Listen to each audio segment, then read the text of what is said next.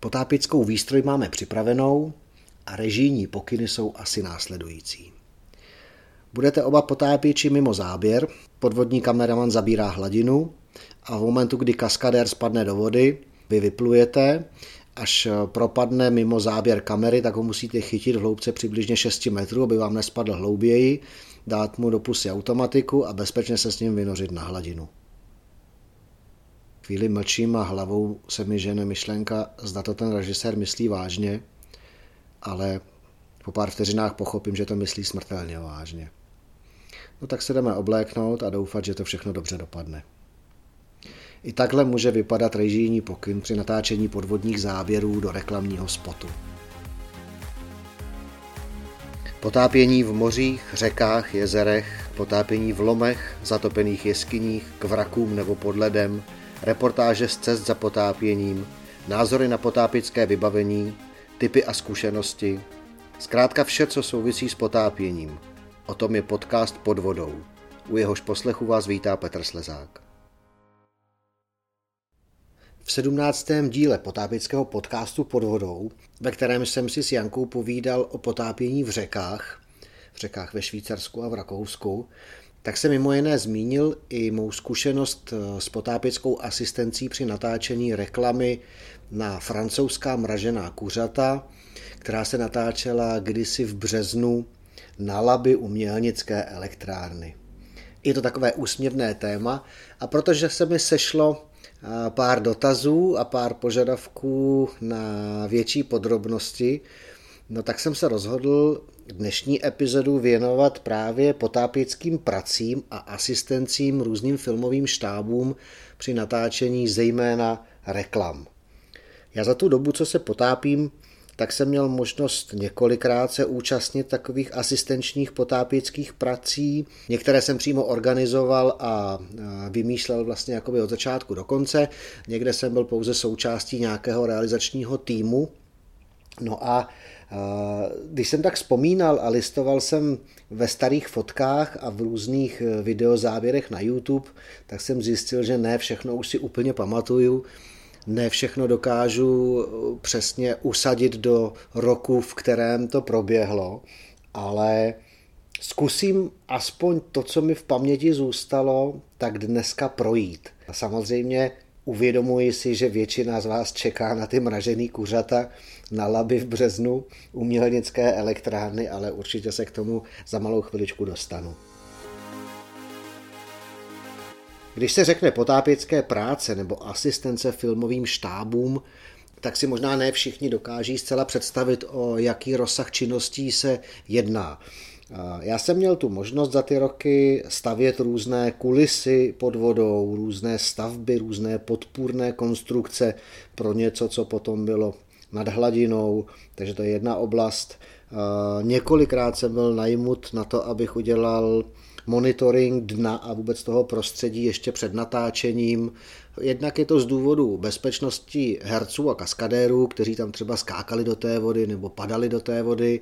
No a jednak je to samozřejmě i z důvodu vytvoření určitých podmínek pro práci podvodního kameramana nebo pro nějaké konstrukce, na kterých byla třeba osvětlovací technika, aby to zkrátka bylo kam ukotvit, na co připevnit nebo na co pověsit. Takže to je taková druhá oblast.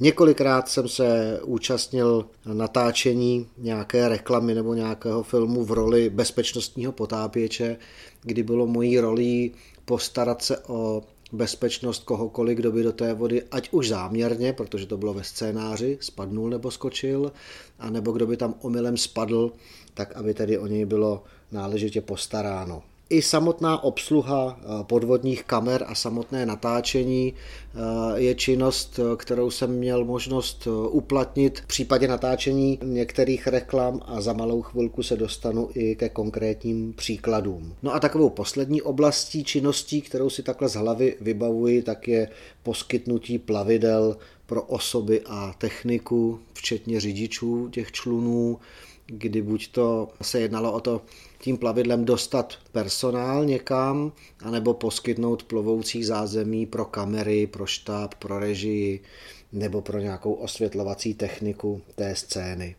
Takže to jsou tak, abyste si udělali zhruba představu, o jakém rozsahu činností mluvím, s čím já mám tu zkušenost. Rozhodně se nepovažuji za žádného pracovního potápěče, na to jsou jiné kvalifikace. Neumím svářet ani na suchu, na to, že bych to uměl pod vodou. Asi bych uměl něco pod vodou jednoduše postavit, asi bych uměl něco zabetonovat pod vodou, to jsem dělal asi dvakrát, ale je to spíš taková asistenční činnost vycházející tedy z titulu mé profese, mých kvalifikací. Ty zkušenosti jsou v této souvislosti velmi důležité, protože když chcete něco pod tou vodou dělat, ať už je to natáčení, ať už je to monitoring, ať už je to starání se o bezpečnost někoho druhého, tak potřebujete především jistotu a kontrolu sebe sama. A jistota a sebekontrola přichází jedině z praxí.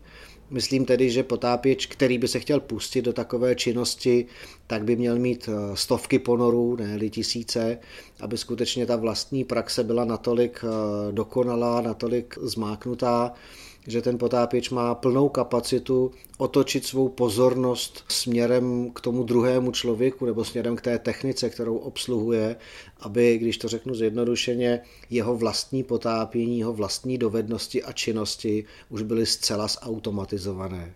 Takže nemyslím, že by to byla úplně práce pro nějaké začátečníky nebo málo zkušené potápěče. A i s tím jsem se setkal a za malou chvilku se dostanu ke konkrétním příkladům. Odpovídající výstroj eh, na všechny ty asistenční potápěcké činnosti je naprosto klíčová. Jednak se jedná o dobrou a kompletní výstroj samotného toho potápěče, který tu práci vykonává. A pak se může jednat o některé doplňkové specifické součásti té výstroje, jako je třeba fakt, že na tom, jak filmaři říkají, placu potřebujete mít spoustu potápěckých lahví, nebo tam někde musí být připravený kompresor, aby se ty lahve daly eh, dofoukávat. Často jsou to právě plavidla, která už jsem zmínil, jeden, dva, tři čluny jsme měli na jedné akci, eh, včetně řidičů. Eh, samozřejmostí je nouzový kyslík a lékárnička pro případ nějakých neočekávaných nouzových situací.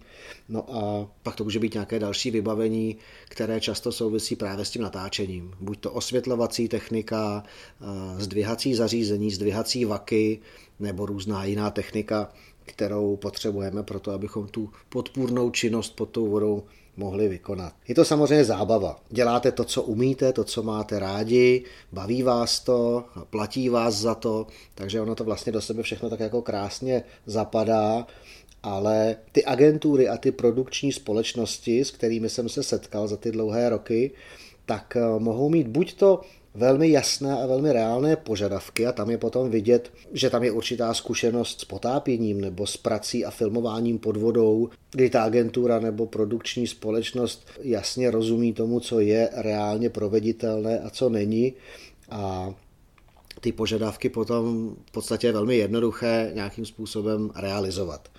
No setkal jsem se ale i eh, s druhým případem a to byly naprosto nerealizovatelné představy nebo požadavky, které většinou nezní z úst těch produkčních společností, ale občas zní z úst režisérů té reklamy nebo toho filmu.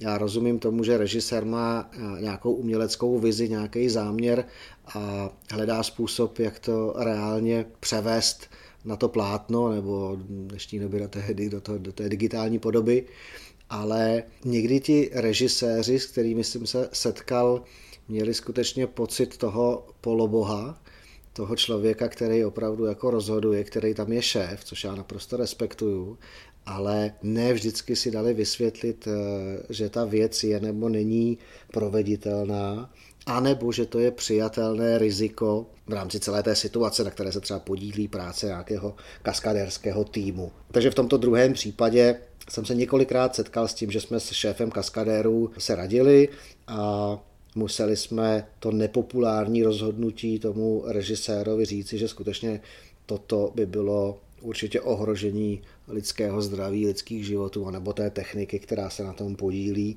a potom jsme hledali jiné způsoby, jak tu režisérovu vizi realizovat. Úplně nejlepší forma, jak říci to, co mám na mysli a to, s čím jsem se setkal na projektech, na kterých jsem měl možnost spolupracovat, tak je skutečně popsat ty jednotlivé projekty. Takže se dostáváme k těm mraženým kuřatům na tom labi. Natáčení bylo realizováno, myslím, že v roce 2006. Klientem byla francouzská potravinářská firma, společnost, která se jmenuje Perdodu a její požadavek byl natočit reklamní spot, v kterém dva potápěči vyjedou na malém nafukovacím člunu na jezero, kotoulem nazad v plné výstroji skočí do vody, spadnou na mělčinu asi do 15 cm, chvilku tam máchají nohama s ploutvema, stoupnou si a do toho zazní komentář, kež by bylo všechno tak dobře připravené jako mražená kuřata perdodu. Do toho střih a pohled na talíř voňavého, horkého, dobrého jídla. Jakkoliv vám to může přijít úsměvné, jakkoliv vám může přijít eh, bláznivý nápad jet něco takového natáčet v březnu k Mělnické elektrárně, tak vězte, že francouzská reklamní agentura, která na to byla najatá, si najala českou reklamní agenturu, ta si najala českou produkční společnost, ta si najala ty subdodavatelské firmy a my jsme tedy byli tou potápěckou firmou. Byl to poměrně velký projekt, my jsme tam měli asi 8 potápěčů a 3 čluny s řidičema. Pro nás jako pro potápěče to byla týdenní práce, protože my jsme byli nejdříve najati na to, abychom tam udělali monitoring toho dna, to místo, které si ta produkce s tím režisérem vybrali, protože na pozadí bylo jenom takové rákosí a takové jako neutrální pozadí, nebyla tam žádná zástavba, takže se to dalo považovat za nějaké, asi ne moře, ale za nějakou lagunu někde na nějakém velkém jezeře tak zkrátka to místo bylo zapotřebí proskoumat, jestli je vhodné na to, co bylo naším dalším úkolem. Já jsem tam tenkrát vlezl do vody na tom průzkumu. Jestli si myslíte, že viditelnost v Laby umělnické elektrárny takhle v březnu je špatná, tak máte pravdu. Ta viditelnost byla v podstatě nulová, to znamená i s rozsvícenou svítilnou jsem si v podstatě neviděl ani na počítač. Nicméně byl jsem v hloubce někdy mezi dvěma a třema metry a jak jsem se zanořil, tak eh, já jsem chtěl vidět, eh, jaký je tam charakter toho dna, takže tam byly takové oblásky, takové písečně kamenité říční dno. To byla pro mě důležitá informace, protože my jsme tam měli něco stavět, tak já jsem potřeboval vědět, do jakého základu, co to budeme stavět. No ale už vlastně při té rekognoskaci toho terénu, tak jsem si uvědomil, že mi to dno tak jako ujíždí pod ploutvema, ujíždí pod rukama a jsem v podstatě tak jako ležel na tom dně. Otočil jsem se nohama po proudu, hlavou proti proudu když jsem zjistil, že nic nevidím a uvědomil jsem si, jak mi to pod těma rukama jakoby mizí, tak jsem si říkal, aha, tady asi bude docela prout, no tak já se vynořím. Takže jsem se během pár minut vynořil a byl jsem asi o 200 metrů jinde, než jsem se zanořil. Takže jsem zjistil prvních několik informací, nulová viditelnost, relativně rovné kamenité dno a poměrně silný prout. S těma informacemi jsme pak museli pracovat dál, protože naším úkolem bylo postavit tam pod vodou Eh, představte si něco mezi postelí a stolem. Stůl na vysokých nohách, který ale místo té desky má měkkou madraci. Ta měkká madrace bude schovaná právě těch 15 cm pod hladinou a to je to místo, do kterého ti dva herci, kteří byli oblečeni v té potápěcké výstroji, skočí, tak aby se nezranili, tak aby skutečně padali do měkkého. Takže naše hlavní činnost vlastně byla stavba tohohle toho stolu nebo postele, chcete-li, umístění, nastavení výšky těch nohou, tak aby to skutečně odpovídalo těm zhruba 15 až 20 cm podvodní hladinou, to bylo schované a to jsme tam tedy stavěli. Při té stavbě tak se mi stala jedna taková kuriozní, nevím, jestli to můžu nazvat potápická nehoda, ale selhala mi jedna součástka mého potápického vybavení a to velmi zvláštním způsobem a trvalo mi dlouhé vteřiny, než jsem si vůbec uvědomil, co se stalo. Já jsem si asi ne zcela zkontroloval náustky na automatikách a náustek na mé hlavní automatice byl pravděpodobně naprasklý. Já, jak jsem tam se pohyboval pod vodou, pod tou konstrukcí, kterou jsme stavěli, tak jsem si hadicí automatiky zachytil za nějaký výčnělek a jak jsem to vnímal, vnímal jsem ten tah, tak jsem jenom vlastně zkousl ten náustek, jako abych si ho přidržel víc v puse jenomže on byl pravděpodobně naprasklý a ten náustek se utrhl z těla toho druhého stupně potápické automatiky. A v tu chvíli já jsem jazykem arty pořád cítil náustek v puse. Ale protože se ten náustek utrhl od té automatiky, tak ta automatika vypadla a já přesto, že jsem cítil náustek v puse, tak jsem měl v tu chvíli pusu plnou vody. A skutečně mi trvalo několik vteřin, než jsem si to jako přebral, než jsem pochopil, co se stalo. A vím, že jsem se i docela dost napil té uh, lapské vody tenkrát, protože skutečně to byla velmi neobvyklá situace. Já si myslím, že jsem se s ní ještě asi do té doby nikdy nesetkal. Takže od té doby vím, že kontrola náustku a těch malinkých prasklinek podél toho místa, kde to je nasazené na druhý stupeň automatiky, tak je poměrně důležitou součástí předponorové kontroly potápěckého vybavení. No takže my jsme tam postavili tenhle ten stůl, pak e, došlo k tomu samotnému natáčení, to byly asi dva natáčecí dny, tam stálo na břehu snad 100 lidí z těch všech týmů e, produkčních kanceláří, reklamních agentur, klientů a nevím koho všeho. Byl tam samozřejmě obrovský stan eh, s cateringem, a my jsme při tom samotném natáčení už měli jenom úlohu eh, poskytnout eh, motorové čluny pro kamery a udělat bezpečnostní zajištění toho samotného natáčení. Takže já jsem byl schován ve vodě za tím člunem, na kterém byli ti dva herci, tak abych nebyl vidět v záběru a v případě, že přestože padali do měkkého, kdyby se jim náhodou něco přihodilo nebo je vzal ten prout, tak aby tam zkrátka byl vybavený potápěč, který jim pomůže dostat se zpátky na břeh nebo na nějakou další loď, kterou jsme měli připravenou mimo záběr jako bezpečnostní zajištění. Musím říci, že ti herci měli na sobě sice neopreny, ale zbytek potápěcké výstroje byl, byla maketa, bylo to vyrobené, nevím z čeho, ale já jsem si uvědomil, jací machři jsou ti, co dělají ty makety, ty filmové kulisy, ty stavby, jak dokážou naprosto věrně a reálně vyrobit model něčeho, když se podíváte na tu reklamu, protože když budete trošku na eh, YouTube bádat a zadáte si Perdodu reklama a proklikáte pár reklam z roku 2006, tak určitě na tuhle tu veselou reklamu narazíte, tak se můžete podívat, jak reálně ty makety té potápěcké výstroje vypadaly. Takže já jsem byl schován za tím člunem, kdyby náhodou se něco stalo, tak abych tam byl jako bezpečnostní potápěč. No a pak tedy se to všechno natočilo a další den nebo dva, tak jsme tu lokalitu likvidovali, rozebírali jsme tu konstrukci, vytahovali jsme všechno z té vody a odváželi to zase pryč. Ještě se musím vrátit k jedné věci a ta souvisí s tím proudem v tom labi, protože ten proud byl poměrně silný, tak my jsme nedokázali se udržet na jednom místě jenom ploutvema při té stavbě. Takže my, než jsme vůbec začali pod tou vodou něco dělat, tak jsme si tam umístili takové velké betonové bloky. Každý z nich vážil asi 100 kilo a ty bloky měly na sobě eh, kovová oka a my jsme do těch kovových ok cvakli karabinu a byli jsme přivázáni na takovém úvazku 2, 3, 4 metry dlouhém, podle toho, jak jsme potřebovali být daleko. A byli jsme vlastně celou dobu jakoby zavěšeni v proudu na takové jistící kotvě, protože jinak by vůbec nebylo možné eh, se na tom místě udržet. My jsme potřebovali obě ruce, proto když jsme něco dělali a nebylo možné se jednou rukou něčeho držet a montovat jenom, jenom druhou rukou. Takže to byla taková komplikace, že kromě té studené vody a nulové viditelnosti, tak jsme se vlastně museli ještě přikotvit k, k betonovému bloku, který jsme si tam za tím účelem připravili a který jsme potom zase na konci potom natáčení na zdvihacích vacích vyndavali ven. Kromě toho, že tu reklamu můžete na YouTube najít a podívat se na ní, tak eh, v článku v blogu na caperdivers.cz, v článku, který je věnován právě této epizodě potápického podcastu pod vodou, tak najdete i pár fotek ze zákulisí právě z průběhu toho natáčení této reklamy na francouzská mražená kuřata na Laby.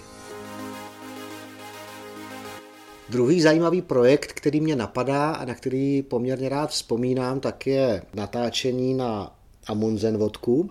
To natáčení probíhalo v roce 2009 a v jeho úvodu byla taková veselá příhoda, kdy jsem byl kontaktován, už si nepamatuju, jestli to byla eh, produkční společnost nebo přímo režisér toho spotu, ale zkrátka jsme měli schůzku, oni měli nějaký požadavek na natáčení pod ledem nebo v ledové vodě, tak proto mě oslovili. takže jsme měli schůzku a oni mi pustili úžasné záběry. Záběry dvou potápěčů s rebrístrem, kteří plují, představte si, zatopenou jeskyni v ledovci. Všechno je to v té modrobílé křišťálově průzračné vodě. A já jsem potom se dozvěděl, že to bylo natáčené někde v Patagonii, skutečně v nějakém ledovcovém jezeře. A bylo to naprosto unikátní záběr, dechberoucí záběr, bylo to krásné. A ten režisér mi tenkrát říká, tohle je moje představa, takhle bych jsem si to chtěl, takovýhle záběr bych potřeboval do toho klipu, do té reklamy, umíte to zrealizovat? Já jsem se tak jako na to podíval, usmál jsem se a říkám, no umím to zrealizovat, ale bude to stát strašně moc peněz, protože musíme odletět hrozně daleko na to, aby jsme to natočili. No nakonec, přestože v té reklamě se pohybují velké částky, tak eh, vždycky je tam snaha tom neutratit zbytečně mnoho a ušetřit, kde se dá. Takže záběr místo v Patagonii v ledovci se točil pod zamrzlou hladinou Lomečku v západních Čechách u Domažlic, nádherné potápěcké lokalitě, kde zejména v zimě je velmi dobrá viditelnost, velmi čistá voda. A tam tedy proběhlo dvoudenní natáčení, to reklamy na Amundsen vodku, a já si na to do dneška vzpomínám, to bylo hrozně příjemné natáčení, tam byl takový malý štáb, tam přijalo snad 6-7 lidí, kameraman byl nepotápěč, takže my jsme byli domluveni, že kameraman připraví kameru, já pod vodou udělám nějaké měření světelných podmínek na svůj fotoaparát, podle toho nastavíme parametry na velké kameře a já to potom s tou velkou kamerou natočím pod vodou. Pro mě to byla úžasná zkušenost. Já jsem poprvé v životě obsluhoval velkou filmovou kameru zavřenou v Hydroflex eh, pouzdře, takže kdo si nedovedete představit, jak velké zařízení to je, tak v článku v blogu na caperdivers.cz eh, máme i další fotky i z této akce, tak se můžete podívat, jak vypadá velká filmová kamera zavřená v Hydroflex eh, podvodním pouzdře. Takže kameraman kameru připravil, já jsem pod vodou natáčel. I tuhle tu reklamu najdete na YouTube, když si zadáte Amundsen vodka 2009. Začíná nádherným záběrem, jak letí vrtulník právě nad takovými ledovci někde v té Patagonii. Pak tam jsou dva takový dobrodruzi, kteří jedou s psím spřežením zamrzlou krajinou, dojedou na ledovou plochu jeden z nich to jde vyzkoušet, jestli to je dost bezpečné, zjistí, že není, tak se tam tak jako trošičku propadne, dobře to dopadne, takže si pak můžou připít tou vodkou. No a já jsem vlastně tam ty dva dny natáčel to, co v té reklamě nakonec je ve zlomku vteřiny. Tam jsou dva záběry z podvody z lomečku. No tak já jsem natáčel tyhle ty dva kratičké záběry při tom dvoudenním natáčení na lomečku. Amundsen vodka a francouzská mražená kuřata, to byly takové poměrně velké projekty.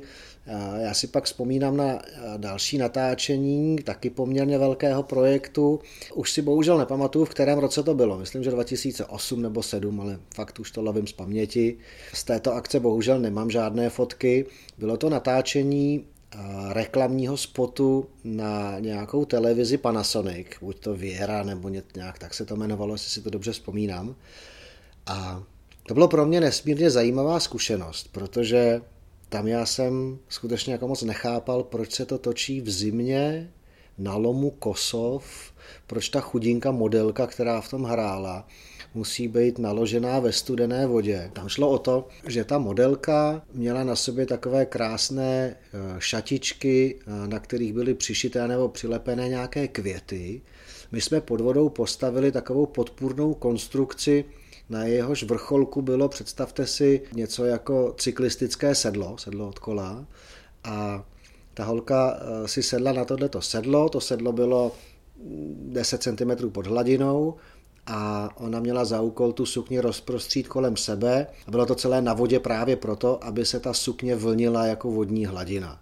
Já osobně si myslím, že by to šlo natočit za jeden den někde v mělkém bazénu a vyklíčovat tu vodu úplně stejně tak, jako se klíčovala ta voda v tom lomu, ale z nějakého důvodu, který je mi doposud skryt, tak to bylo třídenní natáčení. Venku, bylo to taky v zimě, já si pamatuju, že nám bylo chladno i v suchých oblecích. Vím, že ta modelka tam měla vyhřívaný stan, aby se mezi záběry ohřála ale pamatuju si, že toho teda měla plný zuby, že to skutečně bylo nesmírně náročné natáčení. A já když jsem pak tu reklamu viděl, tak mi to nedávalo smysl, protože v té reklamě, v tom záběru vlastně vůbec není vidět, že ta holka je ve vodě, tam šlo jenom o to, aby se ta sukně pomalinku vlnila tak, aby to připomínalo vodní hladinu. Jinak ty záběry z té přírody, z toho okolí, tam, tam taky nebyly, to všechno bylo digitálně upravené. Takže já si myslím, že buď to ve studiu nebo v nějakém krytém bazénu s teplou vodou by se to dalo bývalo natočit jednodušeji, ale to mě nepřísluší hodnotit. Možná tam jsou důvody, kterým já nerozumím, do kterých nevidím. Takže to byla taky taková větší akce, asi třídení. My jsme nejdřív měli za úkol udělat nějakou rekognoskaci toho dna. Já jsem tenkrát Lomkosov moc neznal, takže jsme se tam zapotápili, aby jsme viděli, jak to tam vypadá. Zjistili jsme, že na tom místě, kde chtějí natáčet, tak je takový jakoby břidlicový štěrk, když to tak nazvu. Hodně se to drolilo, takže my jsme museli nejdřív to tam pod tou vodou jakoby vyklidit, udělat tam prostor, na kterém jsme vůbec tu základnu pro to cyklistické sedlo mohli začít stavět. Pak jsme to postavili, no a pak jsme samozřejmě mimo záběr dělali bezpečnostní zajištění té modelky při tom samotném natáčení a nakonec jsme zase uklízeli lokalitu, vyzdvihovali tu konstrukci z podvody a tak dále. Takže to, byla, to byl taky takový větší projekt natáčení reklamy, kterého jsem se účastnil. No a pak je několik reklam, kde si skutečně, já už si ani nepamatuju, kdy to bylo, natož eh, pro jakého klienta, pro jakou značku to byla reklama. Já si jenom pamatuju ty potápěcké lokality, kde to bylo a pamatuju si samozřejmě tu svoji práci, kterou jsem tam dělal. Jedna taková reklama se natáčela na lomu Konětopy. Ten lom dneska už bohužel neexistuje, nebo pokud existuje, tak je nepřístupný. Je obehnaný zdí a tam se kdysi natáčela reklama, kdy herec a herečka, přesně řečeno kaskadér a kaskadérka ve dvou různých záběrech proskakují vodopádem jakoby šipku do vody a dopadnou do té vody. Takže tam byla postavená taková konstrukce, představte si jakoby lešení. Nad tím lešením, nad tou plošinou, odkud ti kaskadéři skákali do té vody, tak byla zavěšená velká vana, třeba 500 litry vody a na pokyn se ta vana naráz bokem vylila, což udělalo ten efekt toho vodopádu. Zatím všem bylo modré klíčovací pozadí, ten kaskadér nebo ta kaskadérka proskočili tím vodopádem, skočili šipku do té vody, to byla asi 3 metrová výška a tenhle ten záběr se potom použil do nějaké reklamy. Já mám pocit, že to byla Sportka nebo Saska, ale už si to nepamatuju úplně přesně, kdy jede skupina lidí v nějaké budově ve výtahu a v tom výtahu ten nebo ta, podle toho, který ten záběr to byl, se začne slíkat, slíkne se do plavek, otevřou se dveře toho výtahu a tam teče vodopád a ona proskočí tím vodopádem a tam je střih a vlastně kamera jakoby na druhé straně toho vodopádu mimo ten výtah a tam, tam jsme tedy dělali bezpečnostní zajištění těch kaskadérů, kteří to, kteří to skákali. Tak eh, to bylo zajímavé natáčení.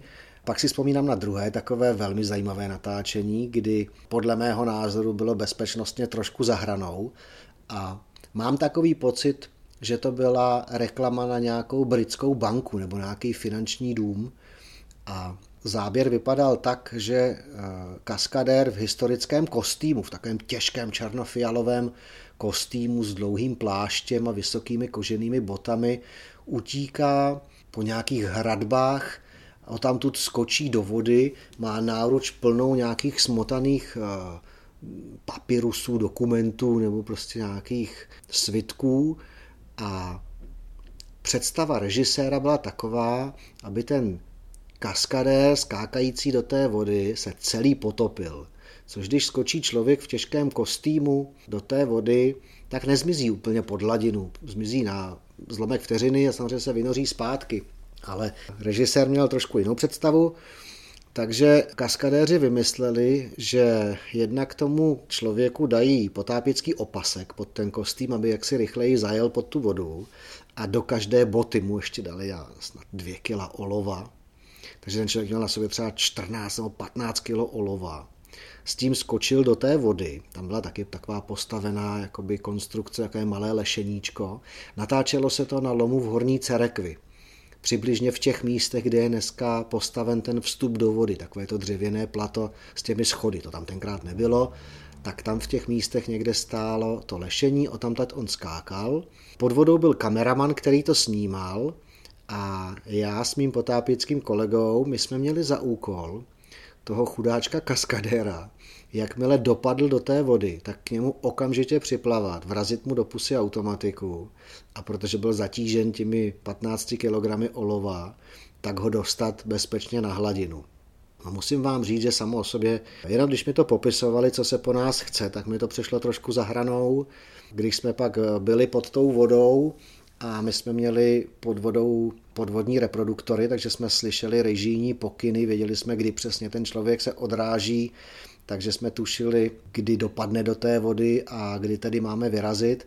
A museli jsme vlastně skoordinovat to, aby kameraman měl v záběru pouze toho herce, toho kaskadéra, který proráží tu vodní hladinu a padá do hlubiny a aby my jsme vyrazili z té pozice mimo záběru tak brzy, abychom ho včas zachytili, aby nespadl moc hluboko, protože tam byla hloubka kolem 10 metrů. My jsme měli za úkol ho chytnout v 6 metrech, dát mu pusy automatiku a vydořit se s ním nahoru. Takže jsme to museli chvilku eh, trénovat, chvilku koordinovat.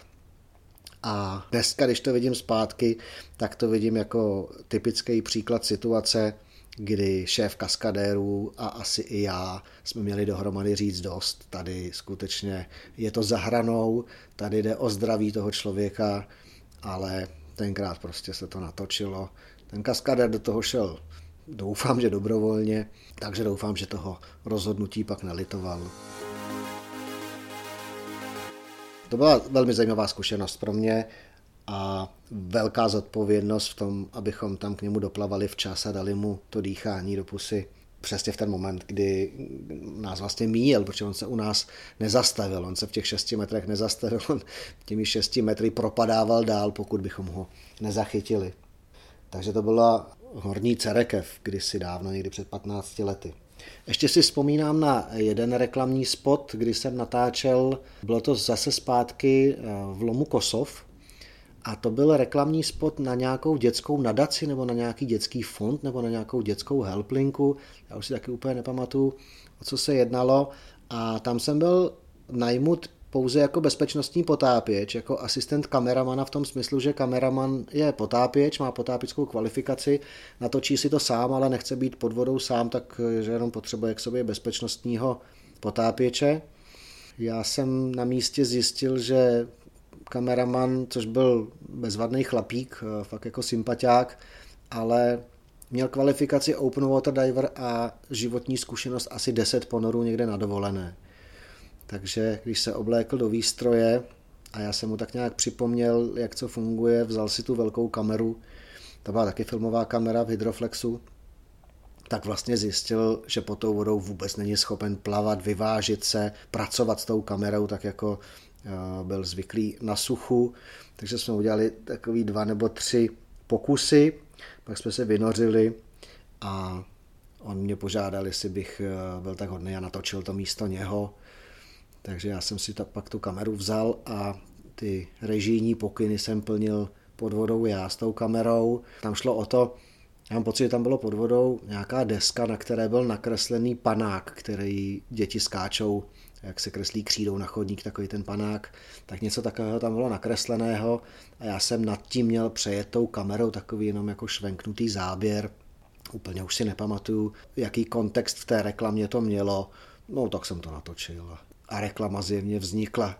U toho povídání o té poslední reklamě si vlastně uvědomuji, jak je strašně důležitá ta potápěcká kvalifikace a ta praxe pod tou vodou, aby ten kameraman nebo vůbec kdokoliv z toho týmu, kdo pod tou vodou má pracovat, tak aby byl efektivní, tak opravdu potřebuje nejenom kvalifikaci, ale potřebuje prostě zkušenosti, potřebuje mít automatizované svoje vlastní dovednosti, potřebuje dokonale znát svou vlastní výstroj a ne si ji půjčit někde v půjčovně a pak zase rok nebýt pod vodou. Takže mě to vlastně přivádí k takovému zamyšlení, jaké potápěcké kvalifikace vlastně člověku umožňují podílet se na nějakých takových asistenčních pracích při natáčení filmů nebo reklam pod vodou.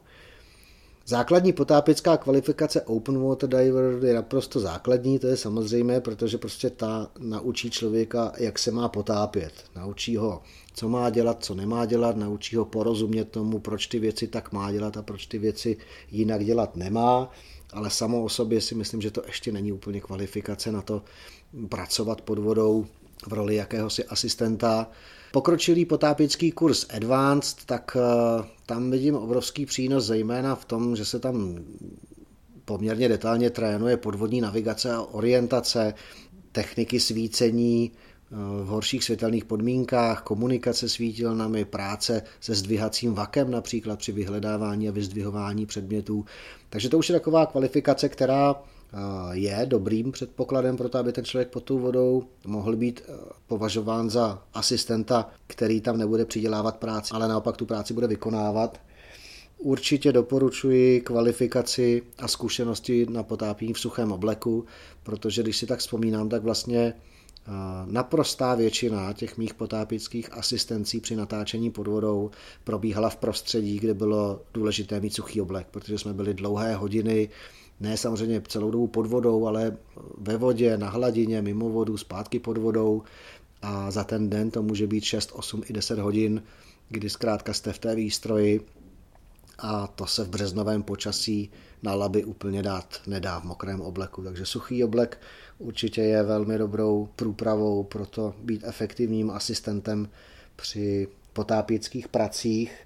Nitrox kvalifikace u té vidím velikou přednost právě v tom, že u těch potápěckých pracích se člověk často vynořuje. Je to takový ten jojo ponor, jak tomu říká potápěcká teorie. To, co je důrazně nedoporučeno, protože je to eh, faktor, který může zvýšit náchylnost dekompresní nemoci, ale při té práci v mělké vodě prostě jste pořád nahoru dolů, nahoru dolů a pokud ten potápěč může dýchat místo vzduchu kyslíkem obohacenou směs, tak samozřejmě to sycení tkání tím inertním plynem je daleko nižší a určitě je to zdravější, takže nitrox kvalifikaci. Tady vidím taky jako velký přínos a v neposlední řadě je to kvalifikace Rescue Diver a kvalifikace v eh, poskytování první pomoci. Protože pokud jste eh, někde najmutí jako bezpečnostní potápěč, tak zkrátka ty záchranné postupy, záchranné techniky, poskytnutí nouzového kyslíku, ale i ošetření nějakých vážnějších poranění, tak zkrátka to musí člověk ovládat, jinak je tam do počtu a ne, ne jako bezpečnostní potápěč. To je takový souhrn kvalifikací, které mě osobně pomohly v tom, abych tu práci při těch potápěckých asistencích mohl vykonávat a dávalo to smysl nejenom mně, ale i té protistraně, která si mě na to najmula. Dnešní epizoda potápěckého podcastu pod vodou byla o potápěcké práci a asistenci různým filmovým štábům. Eh, já jsem si tak jako z hlavy zaspomínal na některé projekty, na kterých jsem se podílel a protože jsem vám v tom minulém díle slíbil eh, tam ražená kuřata na laby, tak mě to vlastně inspirovalo eh, k tomu dnešnímu povídání, tak doufám, že jsem vás trošku pobavil, že jsem vám trošičku ukázal že nejenom práce potápěckého instruktora je mou náplní. No a kdybyste někdy měli možnost se něčeho takového účastnit, tak eh, běžte do toho za předpokladu, že vám to bude dávat smysl. Za předpokladu, že sami budete vědět, že na to máte eh, trénink, kvalifikaci a vybavení a určitě si u toho užijete spoustu legrace, přestože je to velmi seriózní a často velmi časově i fyzicky náročná práce.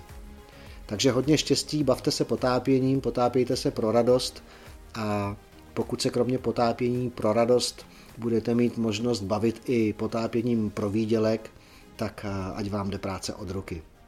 Těším se s vámi naslyšenou u některé z dalších epizod anebo na viděnou někde u vody.